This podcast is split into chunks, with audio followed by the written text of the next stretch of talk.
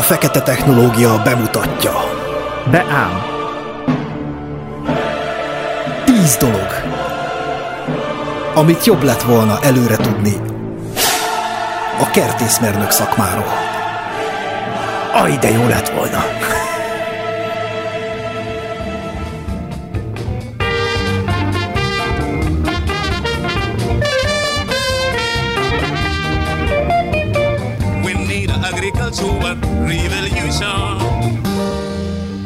Sziasztok, mi vagyunk a Fekete Technológia. Ádám Hello!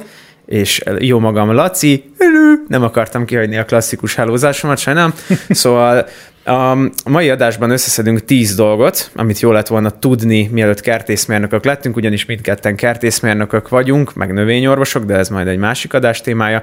És az adás főleg azoknak szól, akik most felvételiznének, és nem tudják, hogy jöjjenek-e kertészmérnökire. Ez az egyik csoport, a másik csoport, akik mondjuk laikusok és érdeklődnek a kertészmérnök szakma iránt, hogy mit is takar ez a dolog, a harmadik pedig, aki hasonlóan hozzánk ezt a szakmát végezte, ezt a szakot, és szeretne egy kicsit nosztalgiázni, ők megírják meg, hogy nekik milyen élményeik voltak.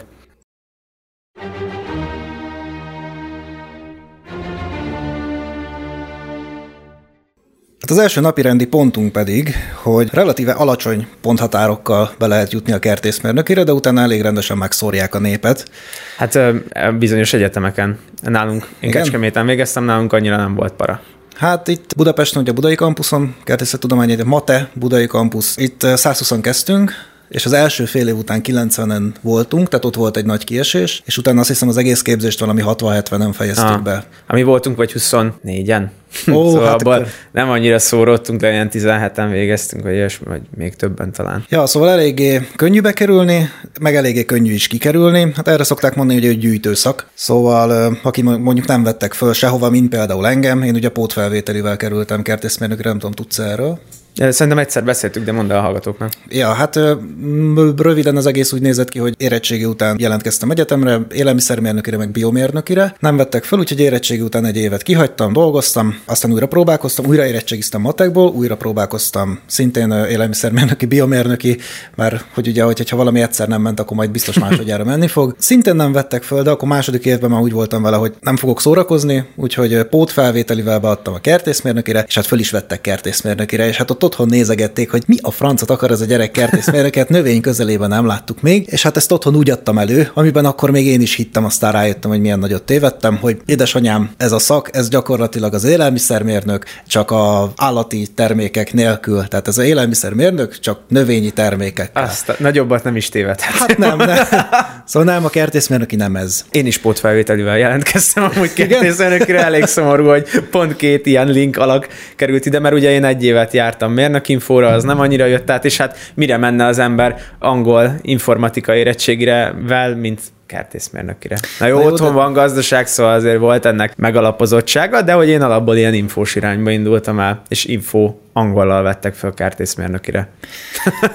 Mikor érzékeltetni akarom ismerősökkel, hogy mennyire semmi közöm nem volt nekem a kertészethez, akkor azt szoktam mondani, hogy első pár órán, amikor ott növényi anatómiáról volt szó, a kocsányos meg a kocsánytalan tölgyről magyarázott valamit az előadó, és így ültem, és így mondom, mi a faszom az a kocsány? Így nem értette, hogy miről beszélünk, tehát körülbelül ennyire nem volt hozzá közöm, de aztán felvettem a lépést, ugye megcsináltuk utána mind a ketten a növényorvos, itt most pedig doktoranduszok vagyunk, tehát meg lehet csinálni ezt a kertészmérnökit ilyen, ilyen handicapesen is, csak rohadtul oda kell közbe figyelni, mert sokkal nehezebb, mint az ember gondolná.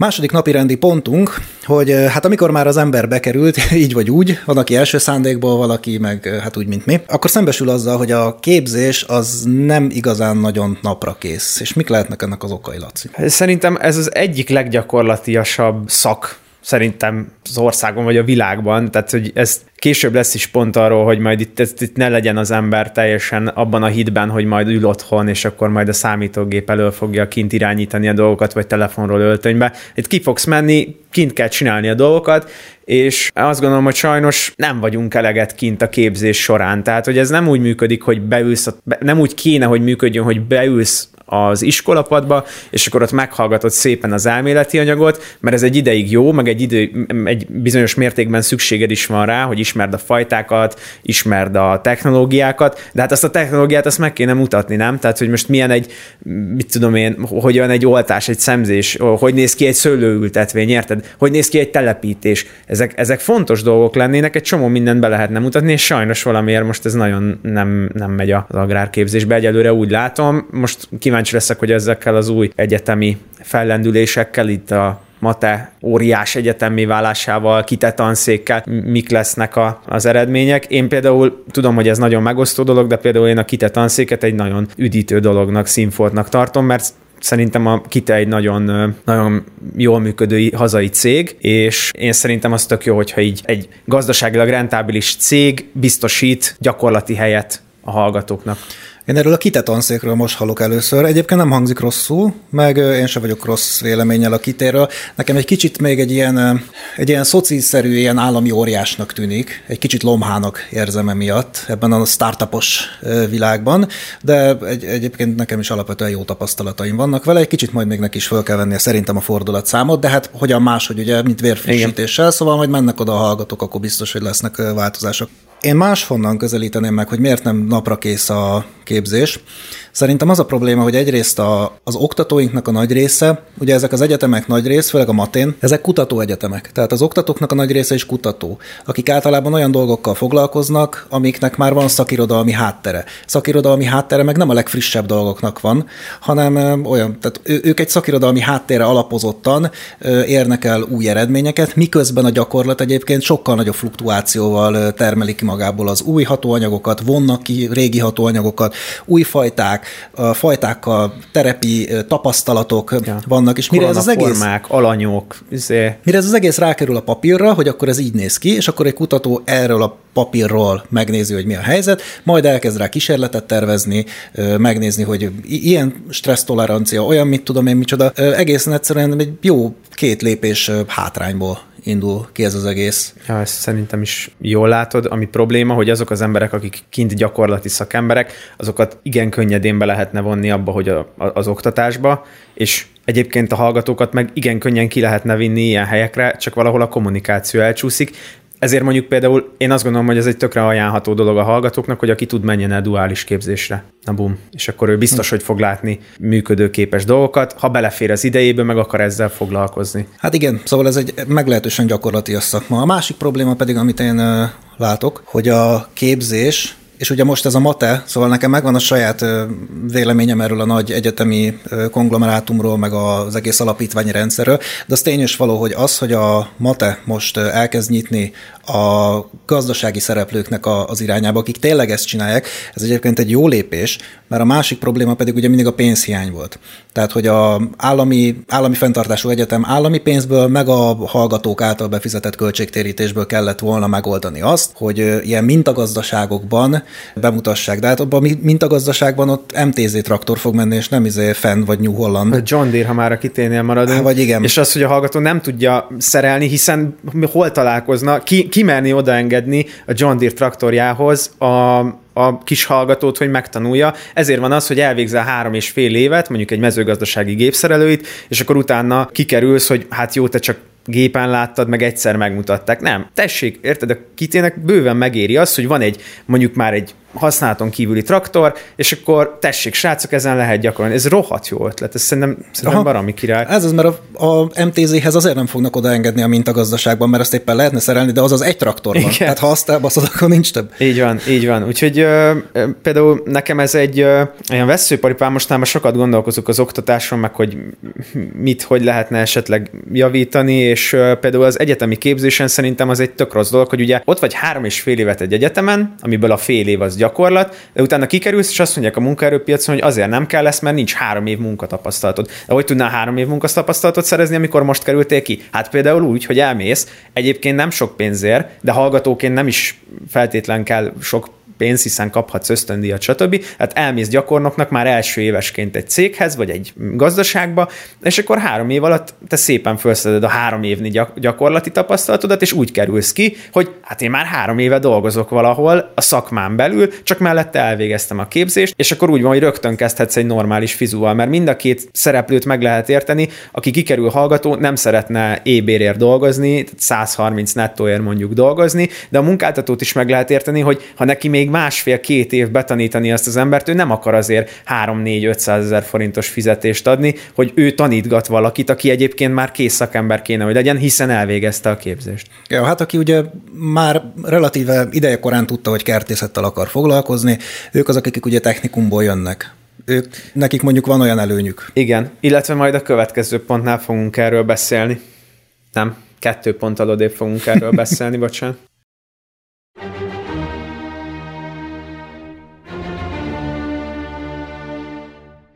A harmadik napi rendi pont, amit ugye már meg is pendítettünk, hogy azért könnyű bekerülni, de könnyű kikerülni is. Meg most ráadásul jól elmondtuk, hogy mennyire gyakorlatias maga az egész szakma. Ennek ellenére a képzés során baromi sok lexikális dolgot nyomnak bele az embernek a fejébe. Növényszervezettamból, vagy nem is növényszervezettamból, bota, botanikából. Mm, Talán 100 vagy 150 növényt kellett megtanulni. Ugye a soroksári, nekünk soroksári terepgyakorlatunk volt. Ott is valamilyen 100 növényt kellett ott az 5 nap alatt megtanulni, felismerni, latinul, családnévvel, magyarul.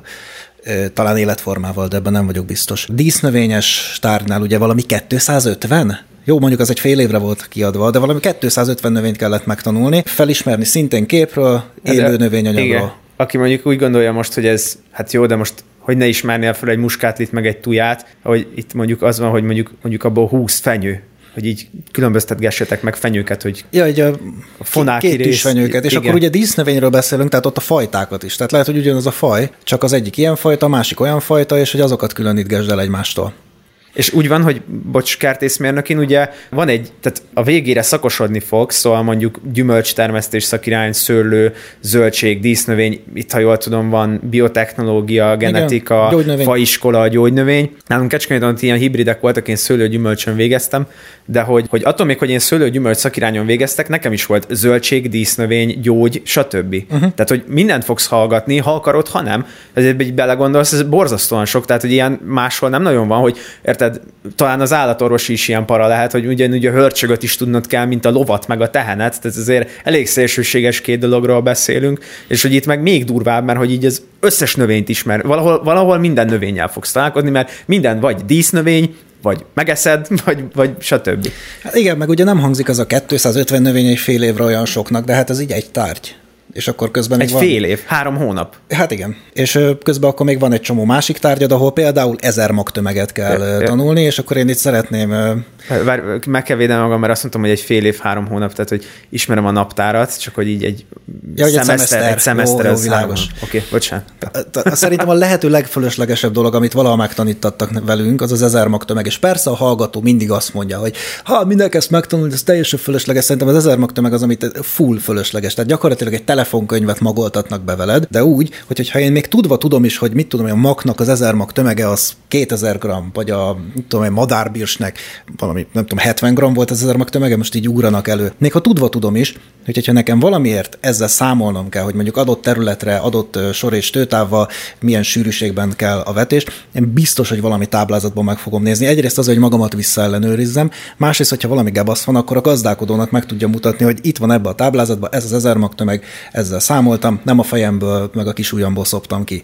Tehát, hogy ezt megtanulni minek, ez... Meg, meg az az érdekes, pont itt az egyik kolléganővel beszélgettünk, akinek szintén van gyakorlati vonatkozása, hogy ezek a dolgok hiába tanulod meg, akkor rád fog ragadni, zsigerből tudni fogod a paradicsom ezer mag tömegét, amikor te már a harmadik éve kim vagy és csinálod a paradicsomot. Lehet, hogy első évben megnézed, lehet második évben is, lehet biztonság kedvére harmadik is, de ha már ott leszel egy jó ideje, ezeket így zsigerből fogod tudni. Ránézel egy növényre, ö, főiskolából meg tudom mondani, sokszor a fajtát is. Ránézek a törzsére, és megmondom. Már levél nélkül, amikor a vermelőben van, meg tudom mondani, hogy ez milyen fajta. Ez nem az én szaktudásomat dicséri. A leg képzetlenebb napszámos is két-három év után ránéz, azt megmondja. Azért, mert abba vagy benne, együtt rezdülsz a növényjel, és ö, egyszerűen tudod. Olyan, hogy tudod, például az ezer magtömeg, ha mondjuk berendelsz vetőmagot, megemeled a zsákot, vagy megemeled a tasakot, szinte érzed, hogy ez nem annyi, vagy ez annyi, vagy ez több, tudod? Tehát, hogy Meg szerintem visszatérünk ahhoz, hogy a képzés nem napra kész, de a képzés nem csak úgy nem napra kész, hogy, hogy a leadott tudásanyag nem teljesen up-to-date, hanem úgy sem, hogy ez a lexikális tudás egy ilyen internetes korszakban már ezért egy kicsit túlerőltetetnek tűnik. Tehát uh, erre szokták mondani, ugye, hogy az egyetemeknek most már csomó esetben inkább reprezentatív tudást kellene átadnia, meg sok-sok gyakorlatit. Ugye a reprezentatív tudás az, hogy nem megtanítatom veled az ezer magtömeget, hanem megmutatom, hogy hol tudsz utána nézni. Vagy hogy ez Pontosan. miért, mikor fontos, vagy miért jó. Ez sokkal jobb lenne ilyen empirikusabban tanítani a hallgatókat, hogy kiküldöm, és akkor így tudod, így jöjjenek elő a kérdések, hogy de tanár úr, ezt minek csináljuk? Hát fiam, ezt azért mer. És akkor így egészen a kacsolásig minden, mindent el lehet magyarázni, hogy minek mi értelme van, tudod? Csak hát Meg, hogy hogyha véletlenül neked ezer magtömegre van szükséged, akkor azt mondják meg, hogy hol találom meg azt a táblázatot, amiből ezt ki tudom nézni. Ne a táblázatot tanítassák Ja, meg ja, ja. velem, mert úgyis a táblázatba fogom én is kinézni. Ja, úgyhogy annak ellenére, hogy elmondtuk, hogy ez egy gyakorlatias tárgy, eh, a képzés az maga eléggé seggelős.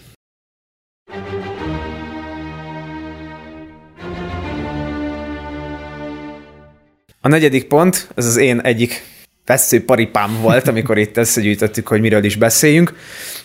Én azt gondolom, hogy ez egy olyan szakma, amit autodidakta módon is elég királyul így meg lehet hát tanulni, vagy legalább belelátni. Szóval én azt javaslom annak, aki nem tudja, hogy mit kezdjen magával, vagy nem tudja, hogy érdeklődik-e a kertészeti szakma iránt. Ha most érett, tehát felvételi előtt vagytok, akkor már mindegy, viszont ha mondjuk fiatalabbak vagytok, még gimnazisták, akkor nyugodtan elmehettek egy termelőüzembe, egy gyümölcsösbe gyümölcsöt szedni, faiskolába kapálni, meg mm, rendbe tartani a faiskolát, paradicsomba dolgozni, stb. Menjetek ki, próbáljátok ki, hogy milyen, mert hogy egyébként én azt gondolom, hogy ahhoz, hogy te jó üzemmérnök legyél, vagy jó legyen a, jól működjön a saját gazdaságod, ahhoz a legapróbb munkát is tudnod kell, hiszen akkor tudod, hogy mit várhatsz el a melóstól, akkor tudod, hogy egyáltalán mit, hogy lehet csinálni, van, amit jobban lehet csinálni, valamit kevésbé, stb. De hogy én azt javaslom, hogy nyugodtan próbáljátok ki, hogy egy, elmentek nyári melóba, mezőgazdaságba, kettő, ha van egy kiskert, van otthon egy, mit tudom, balkon, csináljatok valamit. Főleg, ha kiskertetek van. Csináljatok paradicsomot, csináljatok zöldséget, ültessetek fát, próbáljátok ki, hogy milyen, nyomjatok végig egy vegetációs időszakot, hogy milyen kint dolgozni. Annál is inkább fontos egyébként a, szerintem a kertészmérnöknek a legkisebb ilyen gyakorlati fogásokkal is tisztába lennie, és azért jó, hogyha már eleve úgy megy oda, hogy ezekkel tisztában van, mert kertészmérnökként azért nagy valószínűsége, hogy ha elvégzed, akkor valami fajta középvezető leszel. Az azt jelenti, hogy alattad lesznek napszámosok. Most a napszámosoknak, az, ha órabéren vannak, akkor meg kell határozni azt, hogy oké, okay, órabéren vagytok, de egy óra alatt mondjuk azért ezt a sort ezt illene megcsinálni. Hogyha nem tudod, hogy mi, melyik munka mennyire megterhelő, mennyi időt vesz igénybe, akkor nem tudod meghatározni a napszámosoktól, hogy mi az elvárható mennyiség, amit nekik meg kell csinálni. Tehát ezek fontos, fontos dolgok. Annyival egészíteném ki, amit mondasz, hogy szerintem sokaknak a kertész mérnökkel kapcsolatban ilyen romantikus elképzelései vannak, hogy mondjuk a, a, én a kis balkonomon szeretem a, a paradicsomomat szeretgetni, vagy a szobanövényeimmel jól eljátszok, ugye ezt angol azt hiszem úgy mondja, hogy green finger, hogy zöld ujjaim vannak, tehát hogy nem halnak meg nálam a növények, hogy jól tudok bánni velük, vagy szeretek kimenni a telekre a kis kertemmel szarakodni. Azért azt látni kell, hogy a kertészmérnököt alapvetően nagy állományok, nagy kultúráknak a fenntartására képzik ki, több-kevesebb sikerrel. Tehát azért ez lényegesen szárazabb, meg lényegesen ipari szemléletű, talán ezt tudom mondani, mint amit az ember úgy otthon csinál. Tehát aki mondjuk szeret elszüttyögni a kis növénykéivel, nem feltétlenül gondolom hogy egyébként, hogy a kertészmérnökit is szeretni fogja, mert itt egy ipari előállításról van szó gyakorlatilag. Ezt, ezt tudod milyen, mm, ha mondjuk szeret számítógépes játékokkal játszani, attól még nem leszel, nem menj el programozni. Ja, igen. Vagy egy, de valahogy mégis közelebb áll az, aki otthon tud nevelgetni növényeket, mondjuk balkonon, érted, mint a, az, hogy szeret számítógépes játékokkal játszani és programozni. Ez az egyik. A másik, hogy én azt gondolom, hogy vannak, tudod, tipikusan olyan emberek, akik ilyen irodában ülősek, uh-huh. és vannak, akik kintre, kint kell lenniük, mert különben megkattannak.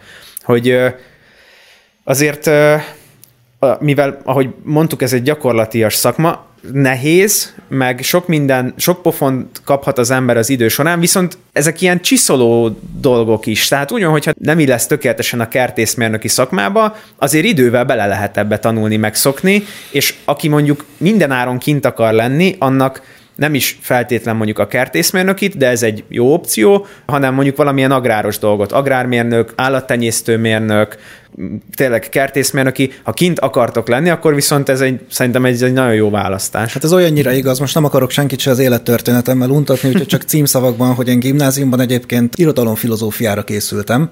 Aztán ott volt egy kis kavarás, akkor lett ugye ez az élelmiszermérnök, biomérnök, ugye ez azért nem jött össze, és aztán i- e- i- ilyen élő élettel lettem én végül is kertészmérnök, és így tökre megszerettem. Tehát annak ellenére, hogy teljesen más kulturális közegből, meg, meg mindenből érkezem, ez egy olyan szakma, amit egyébként lehet szeretni, és megszerettem, beleszoktam, meg, meg, meg közben meg, meg is szerettem. Hát tudod, mi az érdekes? Amúgy most egy kicsit így, mm, talán ilyen árnyék, árnyaltan beszéltünk a szakmáról, meg talán kicsit ilyen sötét volt, amit így, ha összességében így végig gondolom, hogy miket mondtunk, hogy nem biztos, hogy annyira meghoztuk a kedvet. Viszont tök érdekes, hogy aki szakmában helyezkedett el, ar, attól sose hallottam olyat, hogy utálja, meg uh-huh. hogy ez hú, de nem jó, meg mit tudom én, aki kint van. Tehát aki gyakorlatban van, tök mindegy, hogy középvezető lett, vagy egy ö, faiskolai járudába dolgozik, vagy mit csinál. Informatikusoktól hallottam, hogy, hogy tudod, bele tudnak fásulni, szeretnének valami dinamikusabb munkahelyre átkerülni, ilyesmi. A kertészmérnököktől ritkán hallottam azt, hogy eh, tudod, nincs Igen. kedvem, minden. Minden év más, mindig változatos, folyamatosan kint vagy, nagyon megterhelő, nehéz fizikálisan is, de van, van benne valami, valami rohadt jó. Igen. Hát attól függ, hogy mennyire megterelő. Tehát mondjuk a vaskohászat az szerintem megterelő, én ezt könnyű fizikai munkának mondanám, de szerintem az is egyébként tök jót tesz az embernek a, a, a általános közérzetének. Tehát ez egy szerethető munka, mert van egy kis izé, egy kis mozgás, egy kis gondolkodás. Ja, meg amúgy összességében nem tudom neked mi a tapasztalatod, de itt tök jó fejemberek szoktak lenni a mezőgazdaságban. Szóval például én egy nagyon visszahúzódó gyerek voltam, aztán egy idő után kinyitottam a számat, de ahhoz képest is egy ilyen viszonylag visszahúzódóbb, ilyen kis szofisztikált uri gyereket próbáltam így előadni, és ahhoz képest így utána így beleszoksz ebbe a kicsit ilyen vagányabb, la- lazább közegbe, és az egészen a a napszámostól a ö, nagyüzemi igazgatóig mindenkinek van egy ilyen bratizós feelingje, amit én például nagyon szeretek, és például amikor mi kint dolgozunk, például egy megyrázásba, zseniális a hangulat. Tehát annyit röhögünk, meg, meg mit tudom én, el, elkajálgatunk, nyomjuk a melót, és egy olyan, nem is tudom, tudod, úgy jól eltelik, komolyan mondom, már évek óta rendesen várom a megyrázást. Mert akkor a buli szokott lenni. Faiskola, baromi megterhelő, sokas tesz, de valahogy amikor kim vagy ott a szemzőkkel, tudod, elcsipkelődtök, mit tudom én, tök jó arcemberek. És én ezt nem tudom, én ezt teljesen oda vagyok ezért a közegért, abban lubickolok.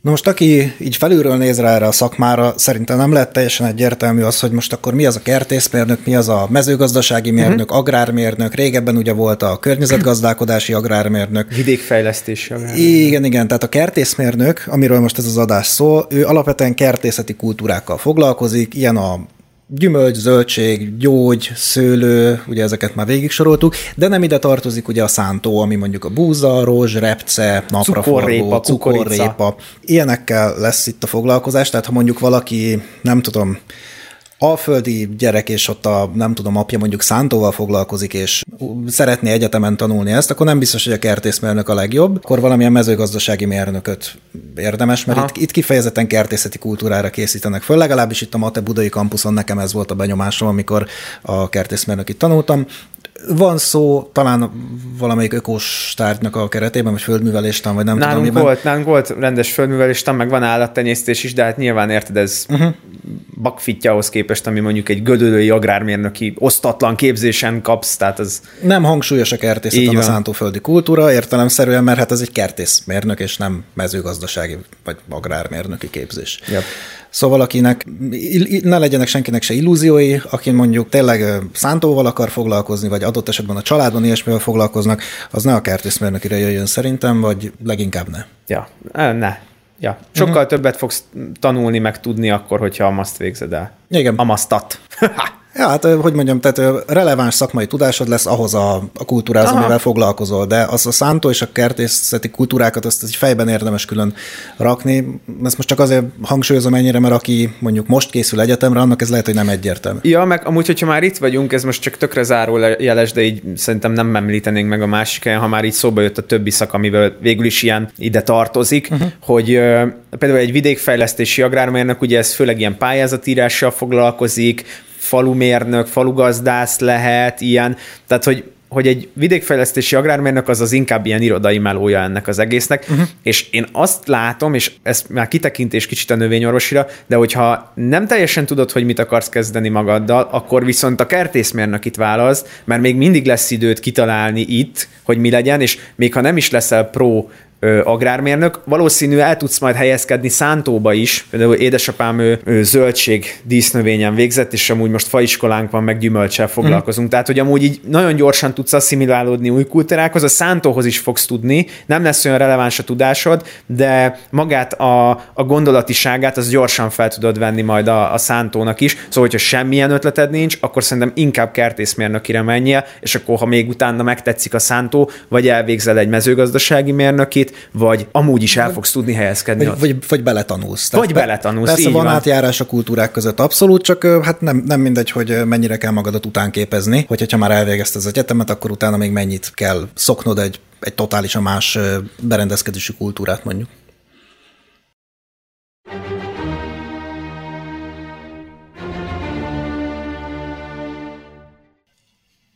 A hatodik napi rendi pontunk, ezt a témát ezt én hoztam, és szerintem ez fontos. Én amikor elvégeztem a kertészmérnökit, mondjuk nem volt kérdés, hogy tovább tanulok, de gondolkodtam rajta, hogy ha egyébként el akarnék helyezkedni, akkor azt hogyan is tehetném meg. Nekem az volt a benyomásom a kertészmérnökivel kapcsolatban, hogy egészen egyszerűen a kertészmérnök az egész mezőgazdasági munkának a ö, keretrendszeréről lelóg, mert hogy napszámosnak túlképzett vagy, mégiscsak egyetemi diplomás ember vagy, vagy hát főiskolai diplomás ember vagy, ugye ez egy BSC, viszont vezetőnek meg alulképzett vagy. Tehát azért én egy kertészmérnökre, egy három és fél éves kertészmérnökre nem, nem bíznám, hát nem, nem bíznám rá a kultúrámat jó szívvel. Szóval ahhoz meg még alulképzett vagy. A kettő között meg relatíve kevés minden elképzelhető. Szóval szerintem, aki kertészmérnökséggel akar foglalkozni, annak azért érdemes átgondolnia, hogy majd aztán hova szakosodik. Tehát vagy egy ilyen posztgraduális szakmérnökképzésbe, ilyen, van egy csomó, tehát ilyen tudom, Faápoló és- faápoló, favizsgáló szakmérnök, akkor az agráron van ez a takarmányozási szakmérnöki. Igen, de itt is van gyógynövénytermesztő, zöldségtermesztő, tehát valamilyen irányba érdemes specializálódni, mert, mert igazából a kertészmérnök olyan helyeken tudom elképzelni, de ez relatív kevés hely, ahol ilyen középvezető tudsz lenni például kertészeti árudában. Ott mondjuk Ja. áruda vezetőként a kertészmérnök Ja, lehet. viszont ahhoz meg lehet, hogy érdemes még egy papírt beiktatni, ahogy te is mondod, például nekem ugye van két OK-im, nekem van egy bolti eladóim, meg egy boltvezetői OK-im, ezek, ezek ilyen hasznos dolgok, szóval hogy Mhm. mm. így érdemes párosítgatni így a kertészmérnök itt valami, egyébként minden szakot érdemes párosítani valamivel, tehát a- a- az se ver meg a közgazdász, hogy azt mellette van egy boltvezetői papírod, Persze. mert ezek ilyen hasznos dolgok, ez inkább csak ilyen jó tanács már. Ja, ja, hát ezt is szokták mondani, hogy igazából, hogyha el akarsz érni valami nagyot az életben,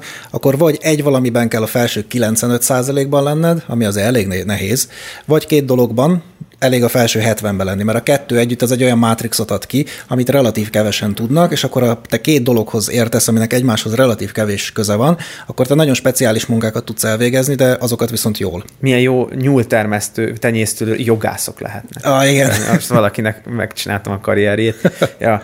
Én, nekem volt egy hasonló gondolatom, amit föl is írtunk, ez a, hogy ugye nem öltönyben fogsz ülni, erről már nagyjából beszéltünk, hogy nem öltönyben fogsz ülni, meg egy Ford ranger rohangálni, nagyjából amúgy fogsz ilyeneket csinálni, de hogy te is ki fogsz menni szépen kapálni, ki fogsz menni gyümölcsöt szedni, nyaki golajos leszel, amikor traktort kell szerelni. Ezek, ezek sajnos, vagy hát nem sajnos, én ezeket mind szeretem csinálni, azért is jöttem ide, ezekben benne leszel. Ha fiú vagy, ha lány.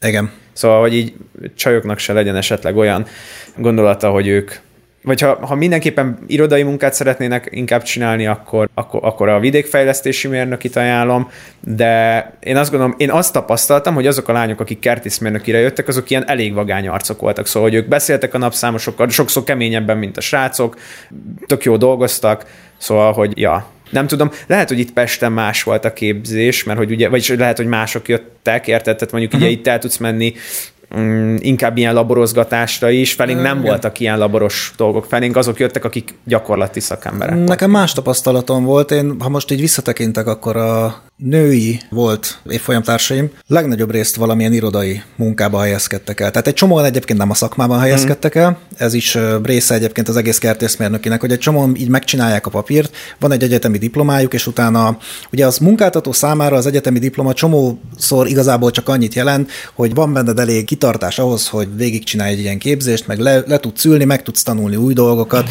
és összességében a diplomád ezt üzeni a munkáltatónak, de maga az, hogy miből van diplomád, igazából nem érdekli.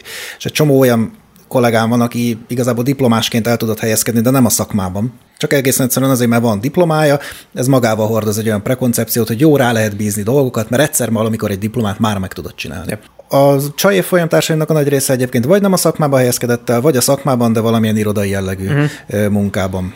De ugye nekünk nem is nagyon volt ilyen, hogy napszámosok közé kimentünk, tehát egy-két ilyen almaszedő gyakorlatunk volt, de nem, nem volt egy, egy nagyon jellemző dolog.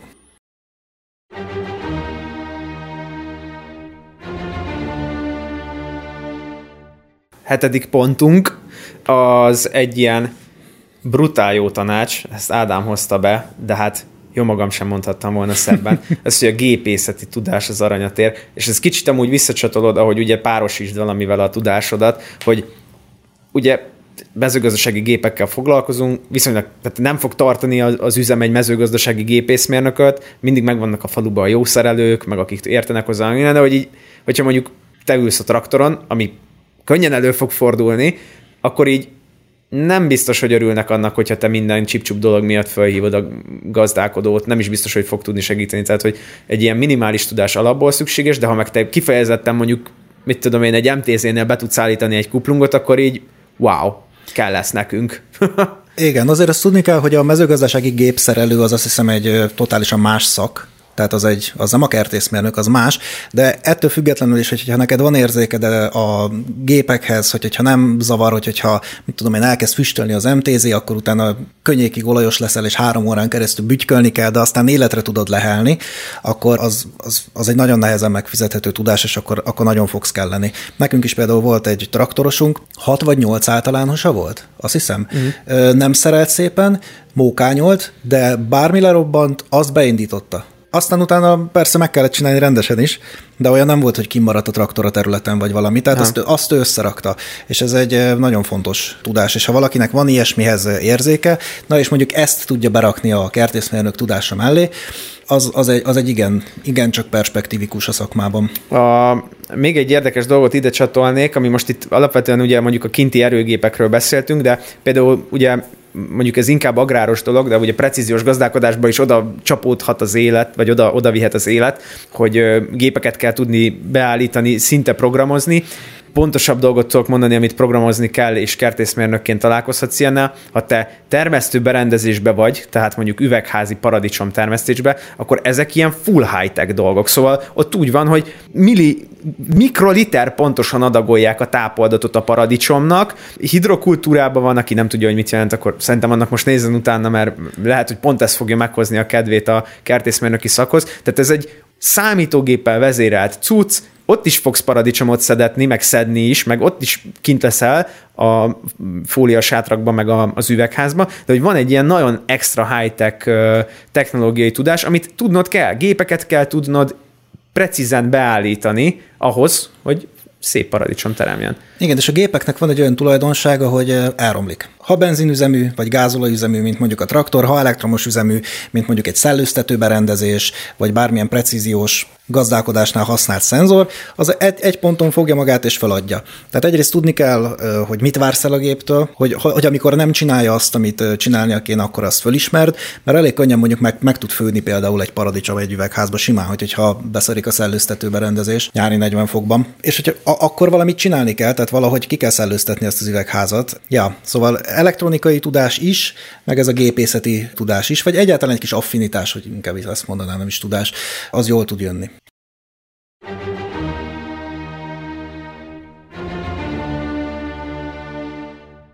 Nyolcadik pont. Nekem ez veszőparipám, mert én 14 éves korom óta, vissza, nem, remélem, remélem nem tudnak majd a munkaügyisek visszarepülni az időben, mert akkor így visszafelé meg fognak tudni működni. Tehát én 14 éves korom óta kint vagyok ott. De, de amúgy hülyeséget mondok, hát 14 évesen már simán dolgozhattam otthon. Hát miért ne? 18-os voltam.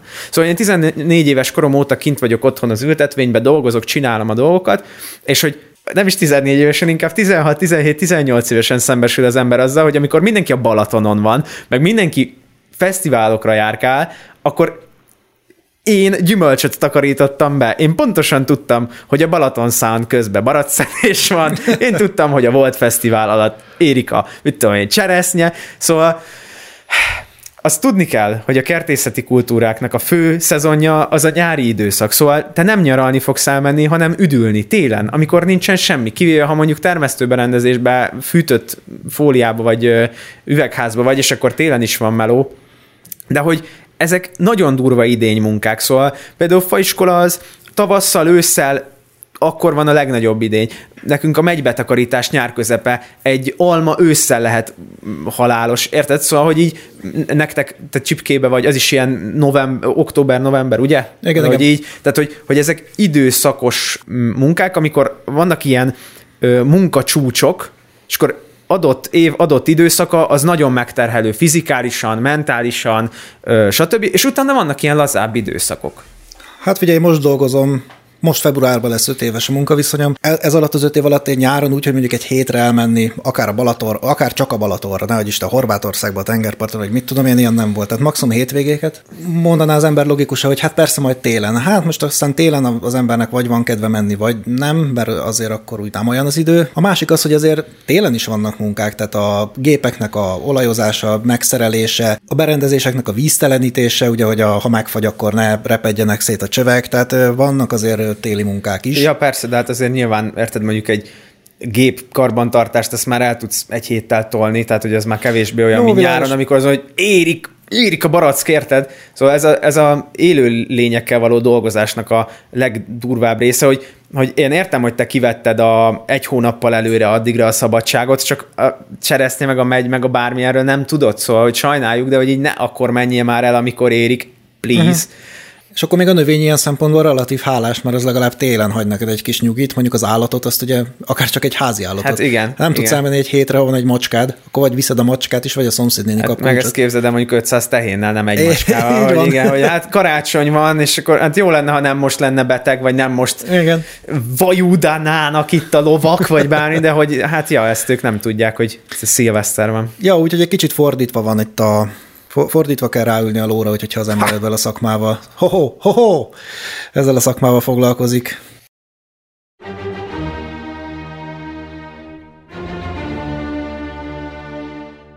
Kilencedik napi rendi pont. Na most én nekem az ilyen emberekkel való önmagamnak a megértetése, az ilyen kommunikáció, hát tudom, hogy most az itt a podcastban ez nem úgy tűnik, de ez nekem például szokott nehézséget okozni, hogy így meg, megértessem magamat, vagy ne, ne gondoljanak mondjuk bunkónak, mert néha nem találom meg azt a hangsúlyt, ami kéne. A kertészmérnök az, amikor éppen nem kertészmérnök, olyankor gyakorlatilag pszichológus, mert ezekkel az idénymunkásokkal, akik oltást, szemzést, palántázást végeznek, velük valahogy meg kell értetned magadat, és valahogy úgy kell megértetned magadat, én azt figyeltem meg, hogy nem érezhetik azt, hogy fú, ez, ez, ez, ez az egyetemi gyerek, ez itt most nekünk meg akarja mondani, hogy mit csináljunk. Tehát valahogy egyszerre kell velük jóban is lenni, mert hogy általában egyébként jó fejek, de azért nem is árt, hogy- hogyha odafigyelsz rá, hogy ne haragítsd meg őket. Valahogy úgy kell őket rávenni arra, hogy csinálják a munkát a, az, az órabérért, hogy közben azért ne érezzenek hajcsárnak, mert hogy- hogyha hajcsárnak éreznek, akkor hogy- hogyha elmész onnan, ahol ők éppen dolgoznak, akkor abba hagyják a munkát. Szóval ez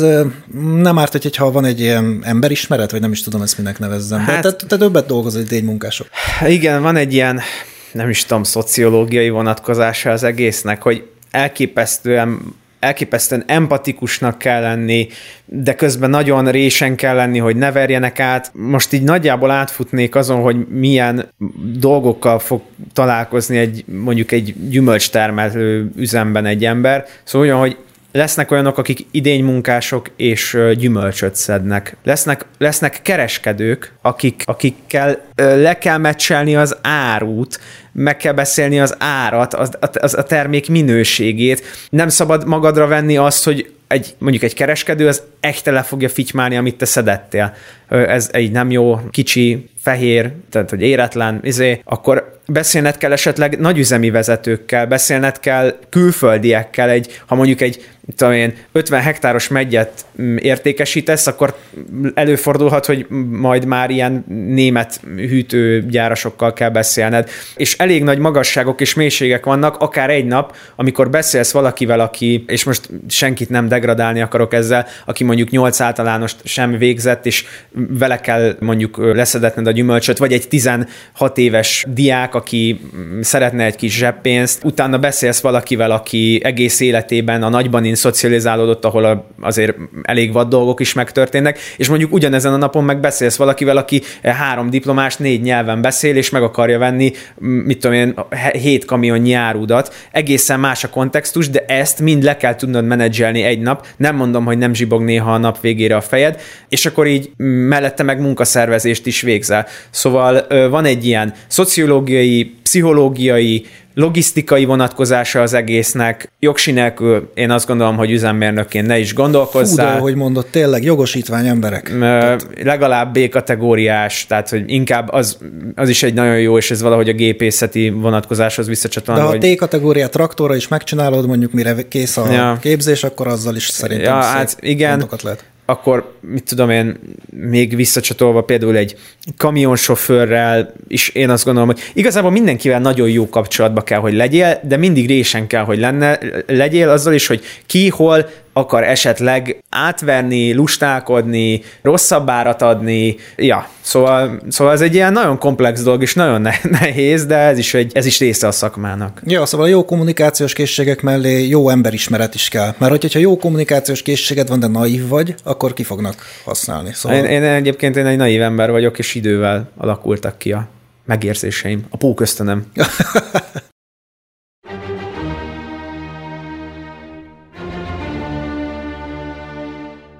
Tizedik pontnak én azt gondoltam, hogy ahogy már így beszéltünk róla, és nagyjából az előző pontot lehet, hogy részben fedi, de hogy ha összességében nézzük, akkor amikor egy, egy üzemmérnök, aki kertészmérnök, az egyik legfontosabb pontja az a probléma megoldó készség, uh-huh. hogy, és ez nehezenben tanulható, de rá tudsz érezni, de amikor beszéltünk, hogy az ezer magtömeget tudnod kell, emberekkel beszélni, gépet szerelni, ilyesmi, nem biztos, hogy tudsz. Én egy műszaki eunuch vagyok, ugye a bödöcs után szabadon, tehát hogy én nem vagyok jó a gépszerelésbe, de egyrészt elkezdtem felszedni minimális tudást, másrészt édesapám által tudom, hogy kinek kell szólni, érted? És azon, hogy na ez egy olyan szakma, hogyha mondjuk eltörik a rázókar kint, elforik a traktorolja, stb. kin van 15-20 ember, akkor te nem teheted meg, hogy ott állsz, és ketyeg az órabér, összeomlasz, sírsz, vered magad a földhöz, bármi, neked azt meg kell oldani, te ezért vagy.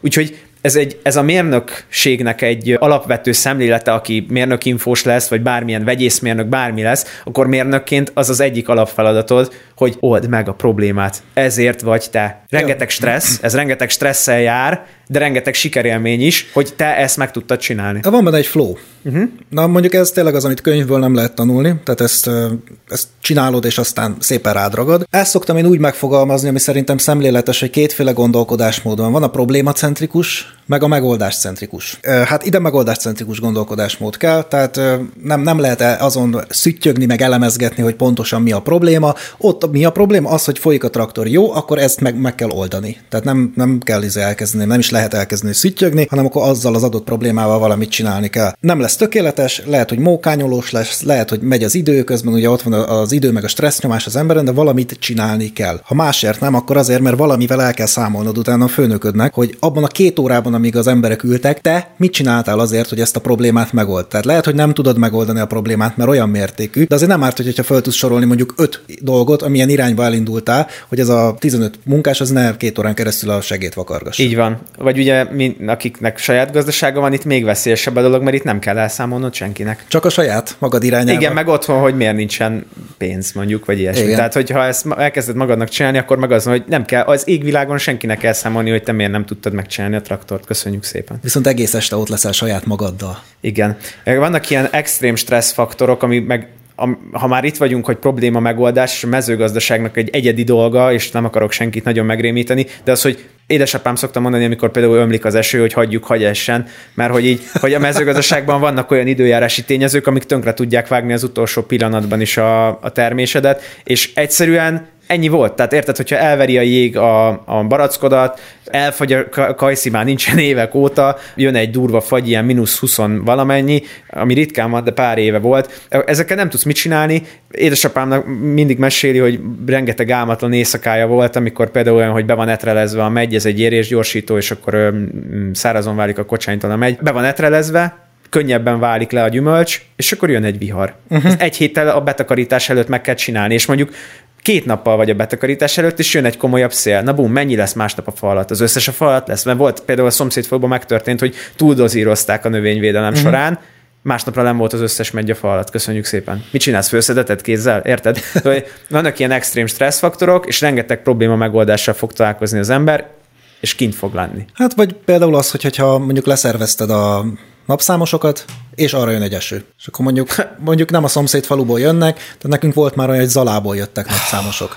És akkor izé nagyon kellett nézni az időjárást, mert ők oda jönnek, de hogyha esik az eső, hát nem tudod kiküldeni őket. Vagy ki tudod küldeni, de nem mennek ki. Tehát- Igen. és valahol meg is értem. Na, akkor innentől kezdve egy kicsit sztorizósabban, most ugye végigvettünk 10 pontot, most már akkor inkább egy kicsit azokba megyünk bele, hogy például milyen karrierpályákat ismerünk, kertészmérnökként ki mit tudott csinálni. Hát ugye sajátunkkal kezdve, ugye mi kertészmérnökként végeztünk, aztán megcsináltuk a növényorvos MSC-t, és most doktoranduszok vagyunk. A következő adás fog szólni ugyanebben a tematikával, csak a növényorvoslásról, úgyhogy ebben, ebbe a részében most bele sem mennénk. Középvezetőt ismerek például, kertészeti áruda középvezetőt, kertészmérnököt. Amennyire tudom, szereti, meg, meg ért is hozzá, ő, ő is amennyire tudom nagyrészt a, a napszámosokkal való kommunikációval, meg amit mondasz is, hogy a logisztikával ezekkel foglalkozik, tehát neki, neki igazából ez. És én nagyon más, ja meg, meg az irodai munka. Azt általában csajok csinálják. És én körülbelül ezeket a karrierpályákat ismerem.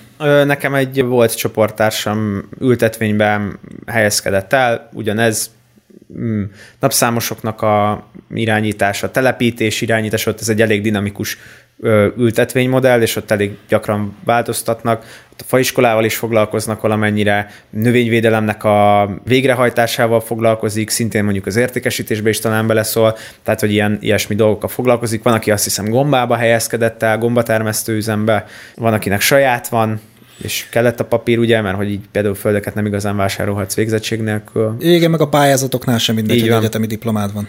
Úgyhogy egyébként én nekem viszonylag sok ismerősöm helyezkedett el szakmában, vagy ment haza papírral.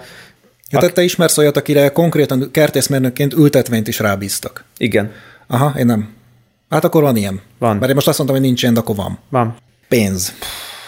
Hát ilyen nettó 2-2-50, maximum 3, nem? A, hát pont ez a cimborám az, aki ültetvényben van, hogy én úgy tudom, hogy ő neki elég, elég jó, tehát olyan három-négy közt van már uh-huh. inkább. Eléggé meg lehet motiválni az embereket, hogyha azt mondod, hogy mondjuk x százalék mondjuk a termésből uh-huh. akár. Ez egy, az egy motiváló tényező lehet. Jó helyeket is ki lehet fogni, ez a 253 ez nettó ér, ez reális, és minél értékesebb a munkád, de ahogy mondtad például, ha valaki rámerülni a traktorra és megcsinálni a növényvédelmet, akkor már mindjárt eléggé komolyan megugrik, mert órabérekbe viszont egy traktoros 2000-2500 forint, 1500, á, nem is tudom, 1500-2000 forintos órabért szerintem meg tud keresni.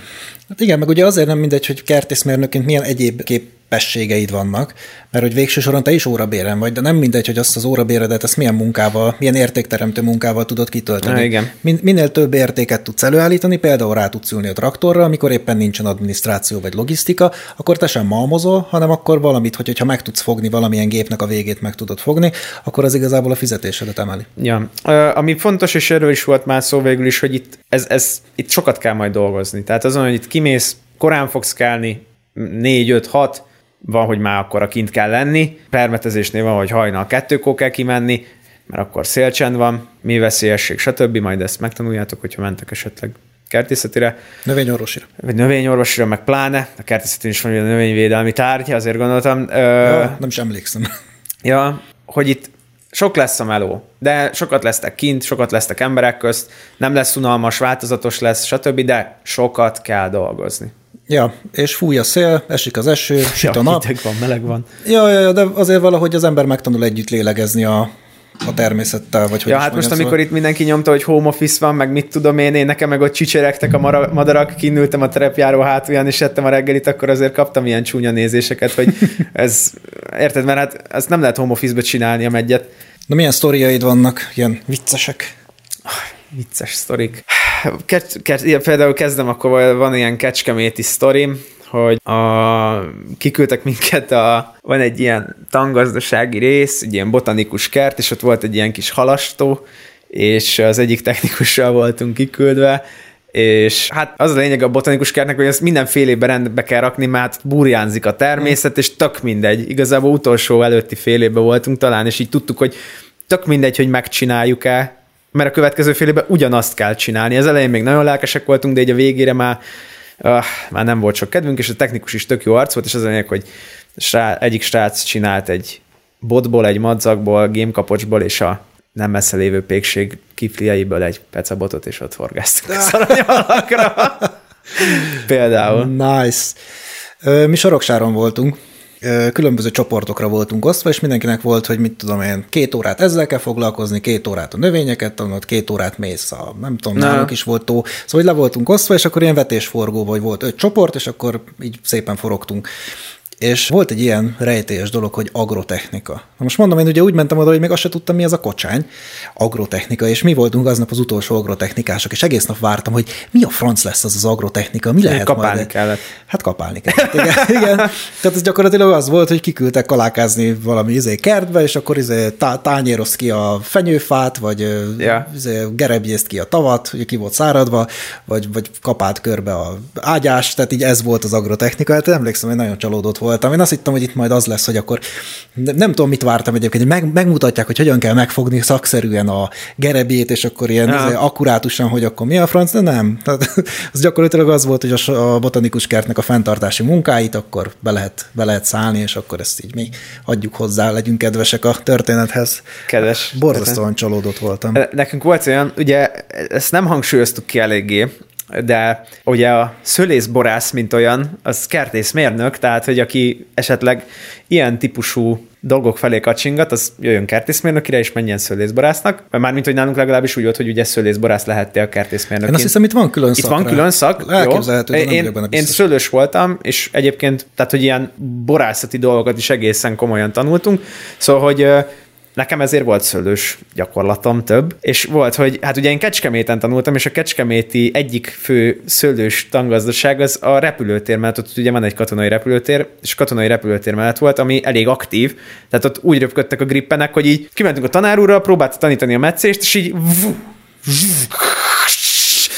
Amikor tudod, ilyen 5 percenként 15 perc szünetet kellett tartani, mert, mert hogy így nem hallottuk egymást. Akkor kim voltunk, megmetszettünk kb. 5 tőkét, tanár úr megmondta, hogy jó, akkor menjünk át szembe, ugyanis az út túloldalán volt a tangazdaság épülete, meg minden. Az a lényeg, hogy ott volt a bor, és orró, ilyen 400 forintért kaptuk a folyóbort, és ott is ilyen, hát gyönyörű szépen néztünk ki a végére, de hogy, hogy, hogy, hogy, hogy amúgy ez ilyen fun, fun dolog, hogy például ilyen boros, pálinkás irányba is el tudsz menni ebből a kertészeti dolgokból, és akkor így vannak ilyen vicces üzemlátogatások, amik üzemlátogatás néven folynak, és igazából elmentek borozni.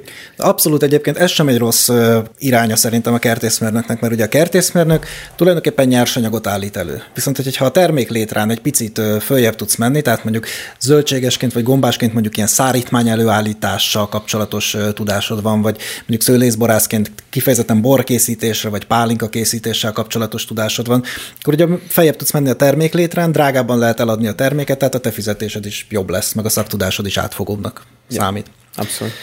Nálunk ö, almaszedés volt, és volt egy csávó, aki Romániából érkezett, de ő nem romániai magyar volt, hanem ő romániai román volt, Aha, aki egy picit beszélt magyarul is. És miközben ott szedtük a, az almát, folyamatosan azzal szórakoztat minket, hogy ő egyébként szekus volt, és hogy embereket izé, hogyan ástak el a Ceausescu rendszer alatt, meg mit tudom. És az a durva, hogy jó, hát nyilván izé, napszámosok, meg mit tudom én, tehát az ember jártatja a száját, meg mond hülyeségeket, de az a baj, hogy belőle még ki is néztük. Tehát, hogy Ja.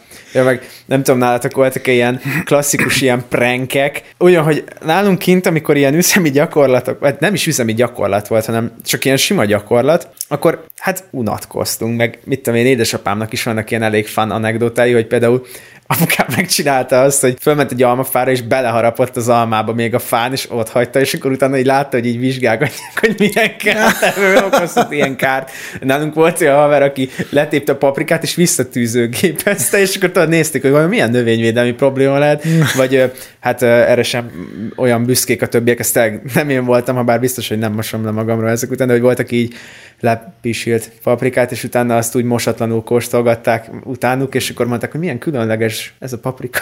Jaj. Stb. Ö, Jaj. csúnya, csúnya ilyen vicceskedések zajlottak néha Szóval nálunk. lepisált egy paprikát, most meg a podcastban eldicsekszel vele. Hát Amúgy ez tényleg nem jó voltam. Tényleg nem. És amúgy elhatárolódok tőle. Nem nevezem meg a személyt, de biztos, hogy emlékszik rá. Nekem még egy olyan emlékem van, ami tök érdekes volt, és ez megint a, a, erre a szociális érzékenységre, vagy ilyen emberekhez való, Aha. emberekkel való munkához tartozik. Faiskolába volt egy űrge, aki körülbelül ebben a hangnemben, meg ezzel a tájszólással, amivel most én is beszélek, beszélt, tehát nagyjából egészében tájszólás nélkül lehet azt mondani, és mindig, amikor érkezett egy autó a faiskolába, hagyta egy picit beszélni azt, aki érkezik, és amilyen tájszólással beszélt, olyan tájszólással válaszolt neki. És azonnal megvolt ugye a közös hang, Ja. meg a, izé, a közös, és ezt csak úgy figyeltem, hogy egyszer jöttek, nem tudom, Zalából, egyszer jöttek, mit tudom, Szegedről, vitték a fákat, és kifigyelte, hogy milyen tájszólás, és azonnal átvette azt a tájszólást, és abban válaszolt. És ez ilyen nagyon tök érdekes, ilyen customer, customer service, hogy Aha. így, így azonnal meg volt a közös, ez olyan érdekes volt. Ja. Vannak még biztos ilyen sztorik, majd szerintem érdemes lesz követni a, az oldalt, mert majd lehet, hogy főleg szezonban majd megosztjuk az épp aktuálisokat, vagy ha majd eszünkbe jutnak, akkor lesznek ilyen kis novellácskák. Ja, ja, ja. Jó, hát úgyhogy azt gondoljuk, hogy ez a, ez a túlélő kit, amit mondjuk érdemes a kertészmérnökire való jelentkezés előtt tudni, vagy mérlegelni, mi ezeket tudjuk elmondani, ha másokkal beszéltek a szakmában, ők lehet, hogy más dolgokat mondanának, de nekünk van podcastünk, úgyhogy Így van. Ha-ha. Screw you, guys.